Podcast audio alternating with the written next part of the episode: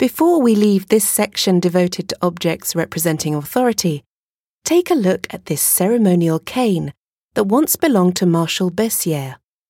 The engraved silver decorations are taken from imperial symbols.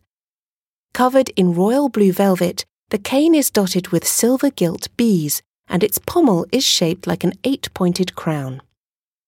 We can also find other motifs that reflect the fashions of the time, like the palm leaves, which are a throwback to antiquity, and the laurel leaves, symbols of glory and military victory.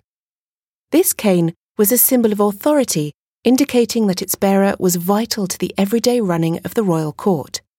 When Napoleon I established his imperial court, he reinstated some of the codes and conducts of the royal court as a way of asserting his power. The reintroduction of this kind of insignia is a prime example.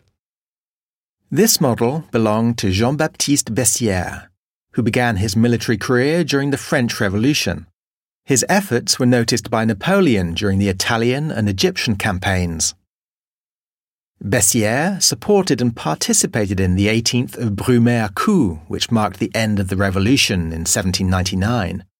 After he was declared emperor in 1804, Napoleon I made Bessières a marshal in the same year.